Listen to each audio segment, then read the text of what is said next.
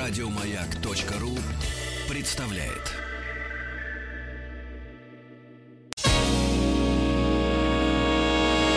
Физики и лирики. Шоу Маргариты Митрофановой и Александра Пушнова.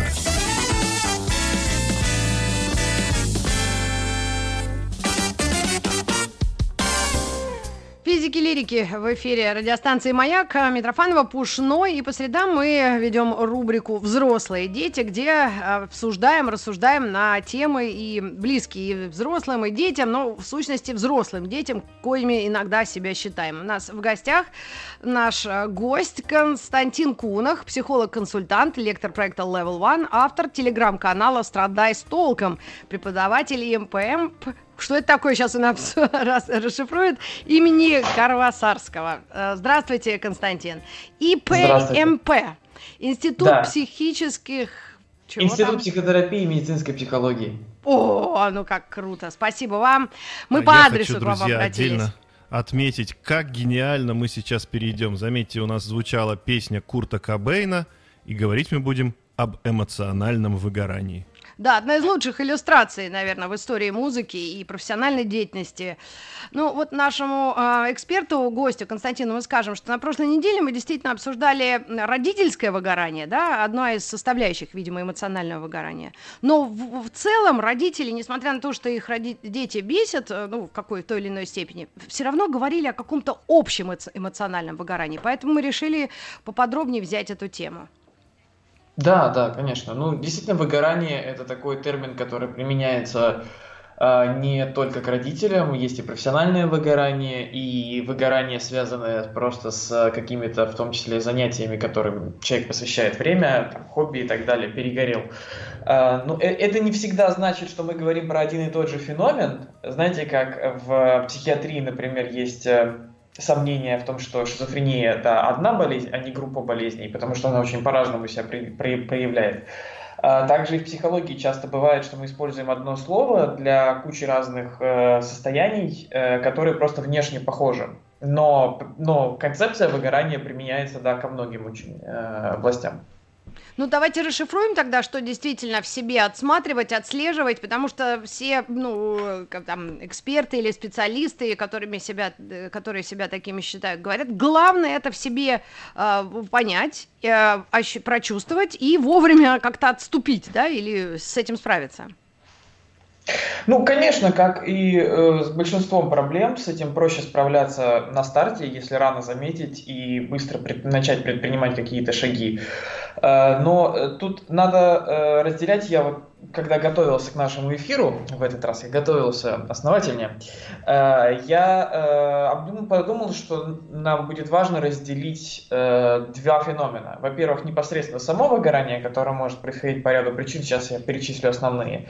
Mm-hmm. А во-вторых, то, что выглядит как выгорание, но им не является. Значит, если мы говорим про само выгорание, давайте с него начнем, то три основные причины, которые его вызывают – это переживание отсутствия результата своей деятельности, а, непропорциональной или отсутствующей оплаты, то есть недостаточно вознаграждающая, недостаточно благодарная деятельность, или ощущение вынужденности, ощущение невозможности отказаться или прекратить. Вот как бы это и основные причины, такие фундаментальные, и основные переживания, с которых ну, на которые стоит обращать внимание. Если человек начал ощущать, что то, что он делает, неважно, что это родительство, или работа, или хобби, или путешествие, или там что угодно, если он чувствует, то у него приходят в голову вопросы типа, а зачем, а к чему это, а что, что, что в итоге будет, нафига все это нужно, а почему я не могу это прекратить? Господи, хотел лучше бы у меня был выбор вообще, мог, чтобы я мог этого перестать делать, э, то это уже признаки выгорания. Ну, а, Константин, может быть, поподробнее вот как-то взять отдельно профессию, которая к нам не относится. Например, вот э, недавно был большой шум и дискуссия по поводу а, небогатых артистов, а, те, которые вот, э, которых нужно защищать, по мнению там Пригожина, э, Иосифа и Валерии. Вот, то есть эти люди, как он сказал, очень уязвимы, потому что, во-первых, они трудятся в ресторанах, вот, и как-то, да, и вот если ты со стороны смотришь, в общем, действительно, наверное, есть смысл пожалеть, это вот можно на этом примере, или это слишком, ну, как-то жестко по отношению к этим людям? Нет, я думаю, что можно на этом примере. И мне кажется, а, вот. Это достаточно яркий пример, потому что артисты это как раз люди, у которых нет четко измеримого результата, и они часто вот. выбирают А, потому что а, ну, там, хирург, он там провел операцию, и как минимум, ну, многие там врачи, например, говорят о том, что их работа такая очень благодарная, даже если у них там недостаточная зарплата, если у них э, там тяжелая жизнь и так далее, но они видят результаты своего труда, они видят людей, которые там выздоровели, там жизни их были спасены и так далее. Uh-huh. А если ты артист, то не очень понятно, как измерять э, твою успешность и эффективность и пользу, которую ты принес, кому бы ты ни было. И, конечно, это может, ну, создает большой потенциал для выгорания. Mm. А вот у меня так. вопрос, Константин. Смотрите, вот такой чисто, ну, э, терминологический. Эмоциональное выгорание, по сути, означает, что человек до этого состояния должен был эмоционально гореть. То есть, значит, что эмоциональному выгоранию подвержены, скорее всего, те люди, это, по сути, к разговору об артистах, да, которые в процессе своей работы должны эмоционально, как бы, очень сильно себя тратить. А если у тебя профессия, которая не подразумевает эмоциональный вот такой вот прям полыхание, горение и так далее, то, в общем, ты менее подвержен эмоциональному выгоранию, потому что ты эмоционально не горишь. Ну, своя правда в этом есть, и действительно, если работа изначально воспринимается просто как работа, как некоторый объем, ну, там, более-менее рутинного труда, который надо выполнить, чтобы получить зарплату, а, то э, и риски выгорания ниже, и переживается оно легче. Но э, одно, одно из любимых моих вообще открытий за всю историю э, науки э, я просто состою вообще скептиков, как, кроме того, что я психолог, и мы, э, ну, я ценю такие штуки. Э, когда был открыт кислород, и до того не было идеи о том, что такое горение, да, была идея, что вот есть какое-то вещество флагистон, которое... Теплород значит, был. Теплород, да. да. А потом обнаружился кислород, э, и обнаружилось, что горение – это реакция окисления, а, но уже до того было известно, что кислород, это называлось такой живой воздух, э, это газ, который нам необходим для э, дыхания. И абсолютно внезапно выяснилось, что мы как бы внутри горим, что жизнь – это процесс горения, процесс постоянного окисления.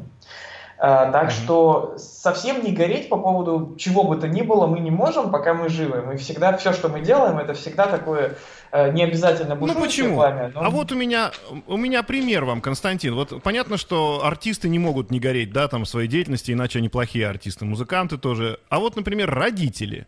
Когда я трачу эмоциональные силы на своих детей, значит, я должен э, понимать, что под, я буду подвергнут эмоциональному выгоранию. А чем меньше я буду тратить эмоции на те же проблемы, э, решаемые с детьми, тем, по идее, я должен себя больше защитить в будущем. Так ли это?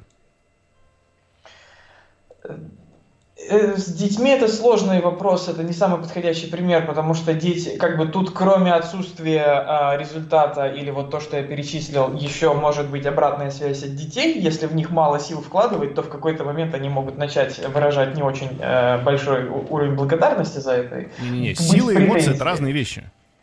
А, Секундочку. Силы детям, к сожалению, эмоции, разные нужно... вещи. Разумеется, но детям, к сожалению, нужно и то, и другое. Если им не додать хоть чего-то, они уже не будут рады. К счастью. Вот. к сожалению, а к счастью. Ну, да. Ребят, ну смотрите, о чем мы спорим вокруг да около? Отсутствие результатов труда явных, очевидных, правильно? Да. Потом, недостаточная оплата того усилия, того процесса, который э, ты ну, э, осуществляешь. Причем и оплата не только это... в деньгах, кстати. А, нет, нет, а отсутствие, отсутствие, а, значит, возможности выбора, что ты привязан к этому, и ты не можешь выбрать, и ты цепляешься, как, да, э, из-за этого, или наоборот, э, не цепляешься, потому что тебе все равно. Так я понимаю? Это только работы касается. Вот Но в данном отсутствие, случае. Отсутствие выбора это редко связано с цепляешься, отсутствие выбора, выбора это скорее связано с э, таким кто, если не мы. То есть, если я там, э, не буду выполнять эту работу, то э, ну, там, мир рухнет. Если я этого не сделаю, то никто А-а-а. этого за меня не сделает, нет выбора, только я должен это сделать. А мне казалось, что наоборот, человек думает, а я ничего другого не умею. И вот тут очень страшно. И вот тогда начинается какой-то вот именно такой... Или это вообще другая уже психическая история? Да, да, смотрите, э, вот вы как раз сейчас подбираетесь ко второму, второй стороне этой ситуации. Да, это когда это может выглядеть как выгорание, но на самом деле мы говорим не про выгорание. Вот мы говорим либо там про выученную беспомощность, например, да, вот то, что как раз вы сейчас э, описали, когда человек чувствует, что ничего другого не умею, я беспомощный. Да? Uh-huh. Вот это состояние переживания своей беспомощности, или у человека какие-то другие проблемы, проблемы есть в жизни, и у него все, все силы туда ушли, то есть, может быть, у вас, на, допустим, э, с детьми все хорошо и прекрасно, и вы никакой не выгоревший родитель, но вы там болеете, или у вас на работе проблемы, или у вас э, сбережения в банке сгорели, и у вас все силы ушли на то, чтобы пережить это событие, их не остается на детей, вы приходите к детям и чувствуете себя выгоревшим, у вас нет огонька, у вас нет там желания быть инициативным, креативным и так далее. И это может выглядеть как выгорание. И вы можете даже с этим прийти к психологу и сказать, что-то я выгорел как родитель. Но на самом деле проблема будет не в том, что вы выгорели именно в этом занятии, а в том, что у вас силы ушли на что-то другое. Так, тогда давайте глубже разбирать каждую из ситуаций, потому что, э, ну, видимо, помочь можно людям теоретически тем, кто ощущает в себе действительно выгорание, и, и причины, наверное, да, только три эти и все, а, или, или это только основные? А какие-то психологические состояния, эмоциональные свои, вот то, что вы сейчас перечислили? Нет, конечно, есть много, много причин и сопутствующих факторов. Есть и э, степень э, травма, травматичности самой работы. То есть, естественно, э, работа преподавателем в институте, она там менее травматична, чем работа солдата, например, на передовой, э, или там пожарного какого-нибудь. Э, Хотя и, от преподавателей врача. мы слышим сплошь и рядом, когда просто, да я преподавала 15 лет, и я просто выжженная земля, вот что называется. Ну не могу даже встать с кровати, прям подумать об этом. Бывает же такое? Ты знаешь наперед, что и как поведут уч- ученики с тобой, и вот все, что с этим связано. Э, это бывает, но вот я хочу обратить ваше внимание на такую штуку. Э, хотя учителя, да, много говорят о том, что у них тяжелая работа, и она действительно не очень легкая. Я сам когда-то работал в школе, это не самый такой легкий э, труд. Но есть учителя, которые работают по 50 лет, и их еще и выгоняют на пенсию, а то они еще по 50 лет проработали. А есть профессии, в которых текучка постоянная. Вот, например, э, продавцы там на холодных звонках, которые сидят, у которых постоянно-постоянно э, нужно вкладывать именно свои эмоции, они продают своими эмоциями, они там звонят, им не рады с той стороны звонка, то есть, соответственно, Абсолютно, они не получают... Да вот, а, они чувствуют, что они всех достали, они всем мешаются, за это им платят, как правило, не очень много, пользы от этой работы, скорее всего, не очень много. А, они не чувствуют, как правило, на такой работе заняты люди, которые как раз-таки чувствуют себя не очень э, в силах найти другую. А, и все это складывается в то, что люди выгорают в считанные месяцы. То есть э, текучка в отделах э, каких-нибудь колл-центров с холодными звонками, она страшная совершенно. О, я знаю, мне звонят все время женщины из каких-то банков и что-то предлагают, и как я себя реально сдерживаю, чтобы быть, ну, э, по, по меньшей мере, вежливой. И, ну, первый вопрос, откуда вы взяли телефон? Второй, зачем мне это надо? И, и вот с другой стороны, вот хочется грубым быть, а, и не хочется одновременно. Вот это очень странно. Я поняла, о чем вы Значит, говорите.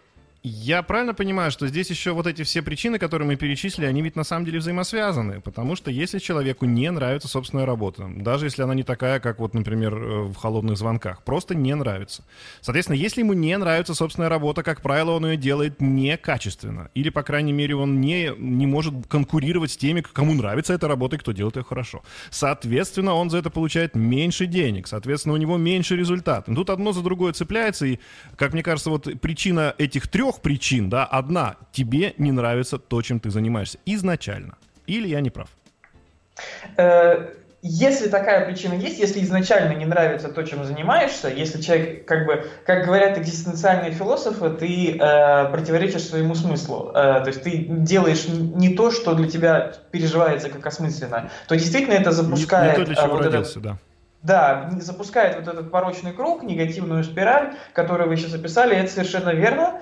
А, единственное, что я бы внес такую небольшую поправку, что это не единственная возможная причина. Это, безусловно, такой сценарий имеет место, но даже если работа нравится и человек хочет ей заниматься, но в какой-то момент он сталкивается с разочарованием каким-то, то есть э, там э, вот э, с теми же артистами, когда они там сколько-то лет оттарабанили, а в какой-то момент они понимают, что там их забывают, они недостаточно в тренде, они недостаточно в моде, их песни не, не взлетают в чатах, они это переживают как неблагодарность, э, как то, что э, ну, аудитория они не, недостаточно ценит их труд, и вот тут mm-hmm. начинается да, выгорание. Mm-hmm.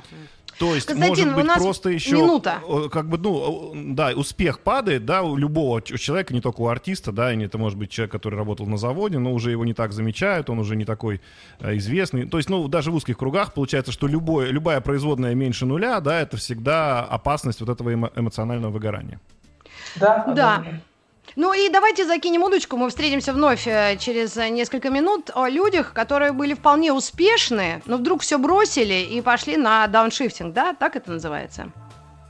Э, неожиданный поворот. Физики и лирики. Взрослые дети, продолжаем. Да, Алло? у нас в гостях Константин да, да, да. Мы говорим об эмоциональном выгорании сегодня. Маргарита mm-hmm. Михайловна решила повернуть неожиданно тему как решение, видимо, как одно из решений эмоционального выгорания – дауншифтинг. Я правильно понимаю, ну, да. Маргарита Михайловна? Ну, Но прежде чем отступить. мы перейдем к таким радикальным решениям, давайте поговорим сначала о том, как профилактировать, а потом с удовольствием поговорим про А э, давайте, а давайте. Угу. Давайте, вот. давайте. Э, я раз, ну, коротко разделю э, инструменты, которые можно предложить э, нашим слушателям по тем причинам, которые мы назвали в начале. Значит, если переживается отсутствие результата, то на самом деле это универсальный инструмент, который всегда можно использовать, это писание отчетов. Ну, ведение дневников всегда полезно, но если дневник не велся, а можно писать отчеты. Я вот как практикующий психолог, я своим клиентам периодически даю задание написать отчет по результатам за последнее там какое-то время, там, несколько месяцев, полгода, а, чтобы постоянно мониторить, к чему все это привело. Так же, как э, дети растут э, собственные незаметно, да, это чужие дети растут быстро, а собственные незаметно. Мы, uh-huh. когда постоянно что-то потихоньку меняется, мы этого не замечаем. Но если оглянуться назад и вспомнить, как реально обстояли дела там какое-то время назад, чего не было тогда, что есть сейчас, что было тогда, что исчезло наконец, э, то можно заметить большой прогресс.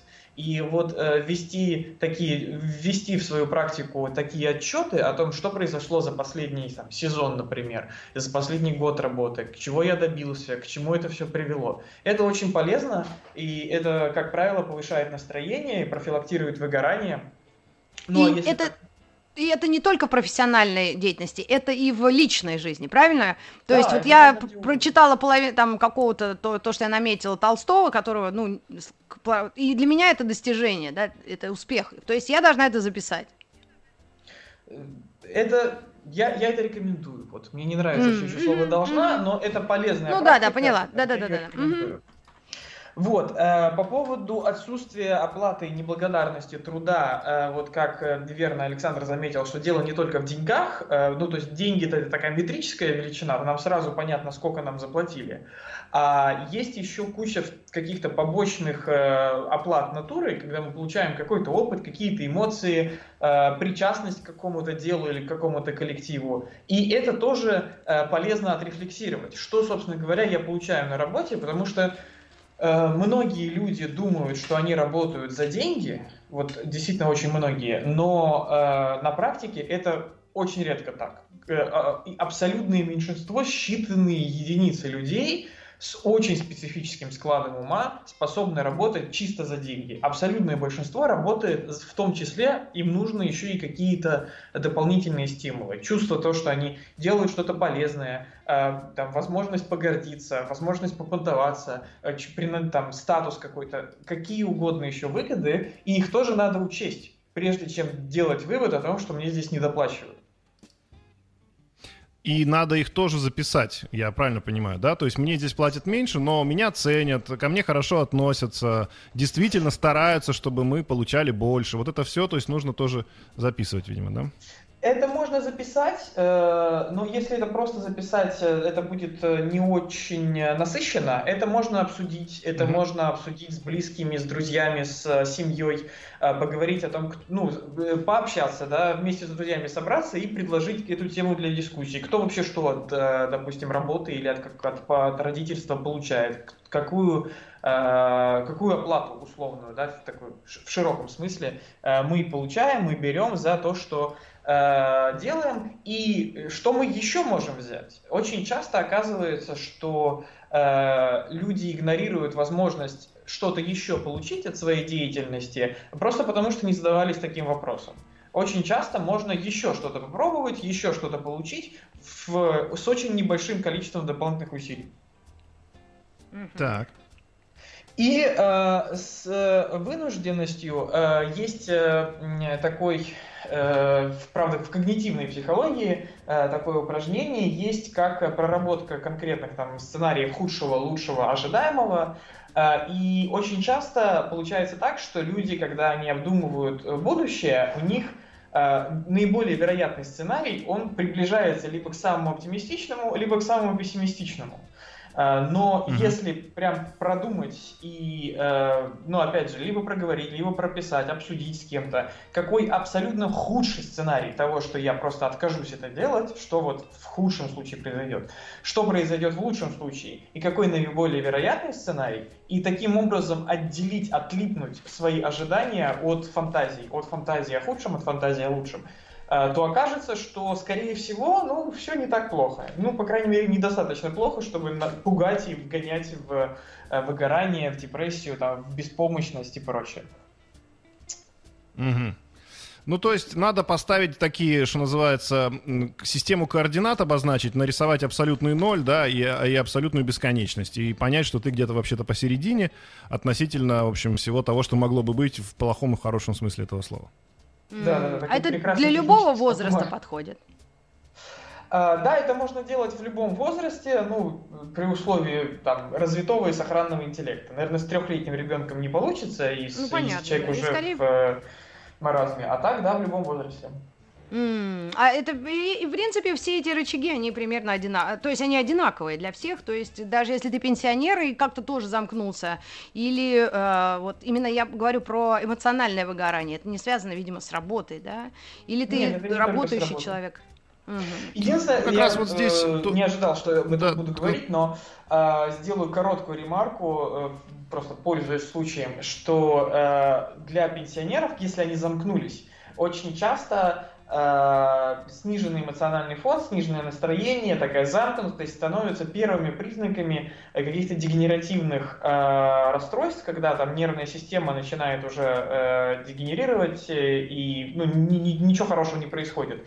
И если проявляются такие эмоциональные изменения, они становятся заметными, то надо вопреки э, возмущению, э, вопреки воплям «я не, не сошел с ума» и так далее, брать в охапку, тащить к, неврологу, к психиатру, назначать противодеметные, назначать э, при необходимости э, антидепрессанты, противотревожные и так далее, и так далее, э, потому что можно эти процессы поймать в начале и не дать им быстро развиться. Абсолютно с вами согласна. Вот это очень, просто на членах семьи это видела. Это просто. Я это, прошел это, это все. Невозможно да. этому человеку внушить, что ты, э, э, что дело не в сумасшествии, дело просто в поддержании нормального, качественного жи- жизнедеятельности и состояния. Это чудовищно сложно, ребят. Это просто. Я не а, знаю. А, Константин, то есть я правильно понимаю, что вот действительно, опять же, если говорить о причинах, э, больше всего эмоциональному выгоранию подвергаются те люди, результаты которых естественным образом не сразу видны. Ну вот мы говорим про выращивание, выращивание работы. детей, простите Ты меня за, за такой, которых? да, прости, да, результаты деятельности. Uh-huh. Ну, в данном случае как можно работой назвать выращивание детей, простите меня за этот, э, за это словосочетание. Когда ребенок вот просто обычно, да, там мама, да, она, она готовит еду, ее съедают, она убирают, они снова мусорят мусорят, она готовит, они съедают, она убирает. Ей кажется, что она делает какую-то абсолютно сизифовым, сизифовым трудом занимается, да, а при этом ребенок растет не так быстро, как ей казалось бы. Но а вот как вы говорите, один из способов борьбы с этим, да, вот она села, устала, прямо рыдает, плачет, а потом, оба-на, а ребенку уже три года. Ничего себе, ты вырастила ребенка, ты три года ему дала жизнь, он, он здоровый, накормленный, на, наетый, чистый, да, то есть вот посмотреть на это со стороны абсолюта некого, да, то есть что ты сделала, да, может быть, этот труд ну, как бы он не виден с точки зрения там съеденных продуктов, мы же не можем их все померить, сколько мы съели в килограммах, да, наверное, это и не надо. Или там количество убранного мусора тоже. Но вот результат в виде просто конкретики какой-то, который раньше мы замечаем как нечто просто естественное, но он же просто вырос. Ну, так он вырос благодаря тебе, благодаря тому, что ты его мыла, кормила, одевала. Вот это, вот этот, видимо, да, подход такой важен. Просто очередной раз понять, насколько вот в этой точке, где ты находишься, ты оказался неспроста. Константин. Это... А у нас пропал связь? Константин да, Константин отключился? А Константин берет гитару. Почему? Я здесь. И Меня... тихим голосом поет. Да, да, да, мы просто Александр ну, Борисович очень мы, долго мы вам объяснял. Слышали, да. А, хорошо. Так вот, да, я, как я понял то, что согласен, хочу продолжить вашу мысль, что очень важно выбирать единицы измерения, и если выбирать вот, в килограммах мерить или в количествах приготовленных э, блюд или в количествах секунд, которые человек простоял у плиты, то это будет выглядеть как страшные совершенно цифры. А, но если это меняется формулировка и иногда просто, просто по-другому это назвать и сказать, что э, вот я э, обеспечиваю своего ребенка, постоянно он постоянно хорошо питается, я вот обеспечиваю его эту потребность на 100% закрываю. Даже, даже это и звучит по-другому, и переживается по-другому, и это уже не выглядит как какой-то э, супер титанический труд, который недостаточно окупился. Вот я обеспечиваю, и вот видны результаты, что он растет здоровым, растет быстро и так далее. Так что да, я совершенно вашу мысль поддерживаю. А вот еще, Константин, э, касаясь э, сегодняшнего момента и того, что люди два, там, с больше, э, ну, где-то около двух месяцев или даже больше сидят в самоизоляции, и психологическое вот состояние, оно ну, оно реально необычное, но просто уже даже ну, совсем, на мой взгляд, здравые умы уже как-то себя тревожно чувствуют. Это пройдет вообще или, или ну, с этим нужно просто смириться и сказать, все, это скоро кончится, и это уйдет? Или как вообще deal with it? Потому что вот есть, есть какой-то предел, да, вот, э, ну, эмоционального вот такого ожидания даже, не выгорания, а непонимания. Нам Константин как раз говорил о том, что есть иммунитет человеческий от этих всех невзгод, и мы привыкнем к этому. Да, Вопрос есть когда. иммунитет, и я бы, не, ну, я бы предложил не драматизировать ситуацию. То есть с точки зрения глобальной, да, если говорить о том, что все люди сидят месяцами по домам, то это выглядит как беспрецедентное явление. Но на уровне жизни каждого отдельного человека, ну, это не какое-то из ряда вон выходящее событие, когда человек по какой-то причине вынужден был пару месяцев по не выходить из помещения. Ну, люди лежат с переломами в больницах mm-hmm. месяцами, э, люди там, я не знаю, сидят в тюрьмах, в конце концов, люди работают смотрителями маяка, Э, это не что-то невыносимое. Мы, конечно, это так, э, когда к этому накладывается еще вся эта история про то, что это пандемия, кто-то умирает, mm-hmm. экономика рушится, тогда это выглядит как э, страшное событие. Но на уровне жизни каждого отдельного человека это, правда, не что-то супер выдающееся, наша психика вполне способна с этим справиться, и понятное дело, что кому-то сейчас лучше, кому-то хуже, у кого-то еще это складывается с отсутствием денег, там, там работы не стало и так далее, но, опять же, и эти события тоже не экстраординарные, но люди теряют работу, с этим вполне можно справляться. Здесь не стоит э, вот. уходить в какой-то пессимизм. Mm, так вот же еще получается сказали. один способ борьбы. Еще один способ борьбы нам только что э, сказал Константин. Но это как в старом анекдоте, помните, когда вышла там такая бывалая, в общем, э, в общем, как ее назвать-то правильно? Ну, в общем, женщина с пониженной социальной ответственностью и сказала, клиент, конечно, ужас, но не ужас-ужас. А в этом плане, то есть просто надо понимать, что все отрицательное, что складывается в твоей жизни, не такое уж отрицательное, как тебе об этом говорят новости или вот это алармические настроения, да? То есть, ну, грубо говоря, человек там, да, действительно, может быть, на какое-то время у него нет концертов. Ну, ну так на какое какое-то время. Давайте думать о том, да, что это на не какое-то время жизни. сделаем небольшую паузу. Физики и лирики. Физики, лирики и психолог у нас в гостях э, Константин Кунах. И у нас есть несколько минут, может быть, какую-то оптимистическую э, такую нотку в нашу беседу внесем. Я бы предложил пристегнуть вот ту тему, которую мы как-то подняли, но не, не, не развили, про дауншифтинг и там людей, которые уезжают в хижину на Гуа, бросая здесь все на свете. А, но... Мне кажется, это хороший того, что на самом деле в изоляции или в отсутствии доступа к концертам и так далее, как таковой нет ничего супер э, криминального и травматичного. Вопрос э, в том, как это соотносится, конечно, с нашими планами, это пункт может быть не очень приятный, но э, пережив то, что наши планы рушатся, из самой ситуации вполне можно выжить даже некоторый позитив. По крайней мере, это как? как? Это как? Это с, работа с собой, со своими мыслями? Вот моя подруга мне звонит каждое утро и, и ноет, что у нее в Италии бойфренд остался. И прямо мы, мы скулим друг другу, что вот все рухнуло, и личная жизнь, и, и а билеты, вот ты и скажи, планы. А представляешь, он бы у тебя в Таганроге остался? Ну а что? Ну, она бы поехала. Была бы ситуация. Ну почему? Села бы ну, на... Нет, зачем ей нужен на, из Таганрога? На маршрутку. Лучше, лучше оставшийся в Италии, чем рядом из Таганрога, мне кажется. Не знаю, пусть психолог Я рассудит. Или это люди с жиру бесятся, как некоторые считают.